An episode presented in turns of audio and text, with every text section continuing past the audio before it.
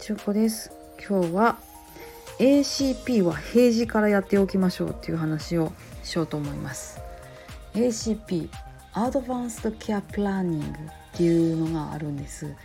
人生会議っていう風に言われてあの厚生省のね小籔さんのポスターで話題になったのをご存知の方もいらっしゃるかもしれません。要は自分が死に瀕した時にどうしてほしいかみたいな話はやっときましょうねっていうやつなんですよ。すっごい今雑なまとめしましたよ。本当はそうかもそうじゃないかもしれないけどあの一部分をまとめるとそうなるっていう話なんです。えー、でそんでねそういう話ってね例えばね自分ががんになった時に、えー、最後はどこで過ごしたいんですかみたいなこととかさ聞かれたさ嫌じゃない？そんなそんな時にえー、もうなんか私もうじき死ぬのみたいな感じになっちゃいません？ねなのであの平時で元気な時からその辺のことね是非考えておいてほしいんですよ。えー、ちょっと前にも話しましたあのエンディングノートよりも前に緊急連絡先よあの3人分書いとこうみたいな話したと思うんですけどそれと似てますね。あの平時からこういうこと考えとかんといざそうなった時っていうのって気が動転して何もね決められへんままあれよあれよと押し流されてしまったりとかすると思うんですよ。うん、なのでね本当にね病が目前にとかなったら一回も考えたことなかったら絶対混乱しますから一回ぐらい考えといたらいいと思うんですよ。それはね死ぬことばっかり考えてるみたいな私みたいなね異常な人とかと一緒にしたら飽きませんよ。そんなんやってたら大体メンタルおかしいすると思うしそんなようなことは毎日毎日考えることじゃないんです。ただ一回は考えといた方がいいんじゃないっていうふうに思うんですよ。で、えー、今まではね法事っていうのあったでしょ。あれっていい感じのそういうあのdeath education っていうんですかね。横文字で言うとね、えー死への教育準備教育みたいな感じの機会になってたんですよね。今日誰の法事なん、えー、誰々さんとこのおっちゃん？へええー、それっていつ死んで死んではんの、えー、30年前？へえ30年も経って法事すんの？みたいな話とかですよ。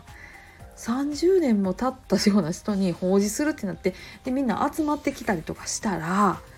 誰が死んだの？誰が病気やの、えー、これから誰々さんがボケるやの？なんやのかんの？そんなような話で絶対出てくると思うんですよ。子供とか若いで行ったとしてその辺の話混ぜてもらえへんくてもあしばらく会ったおばあちゃんなんかちょっと年取ってるっていう風に感じたりすると思うんですよ。そうやって直接的に死ぬっていうことが目前にないにしろ死ぬっていうことを身近に感じる準備段階何も言語化はされてないけれどもそういう準備教育っていう風になってたんですけどねこの高度成長成長期から続く、えー、自民党をぶっ壊せだのなんだのかんだの核核家族がどうちゃらみたいな感じのね時代になってきてですよそういう風習とかがなくなってきましたでしょそしたらみんなね自分が死ぬなんていうことってほんまに思てへんのんですよ。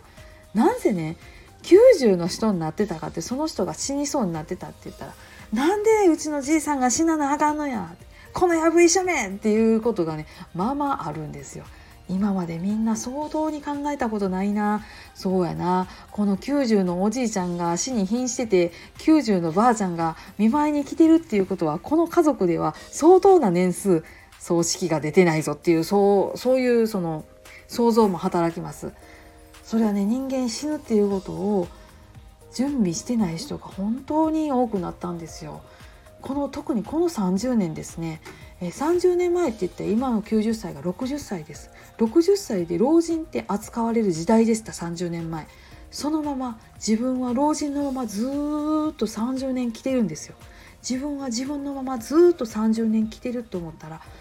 来年ももしかしたら再来年も10年先もこのままなんじゃないかなっていうふうに思っちゃうのが人間の差が。いつか死ぬとは思っていてもそれが今だとは思えへんっていうのが人間の差がなんですよね。そうなのでほんまに平時から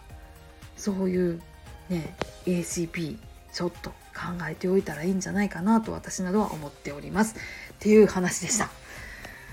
えー、朝からなんか暗い話題をお届けして申し訳ありませんけれども何か参考になれば幸いでございます。はい。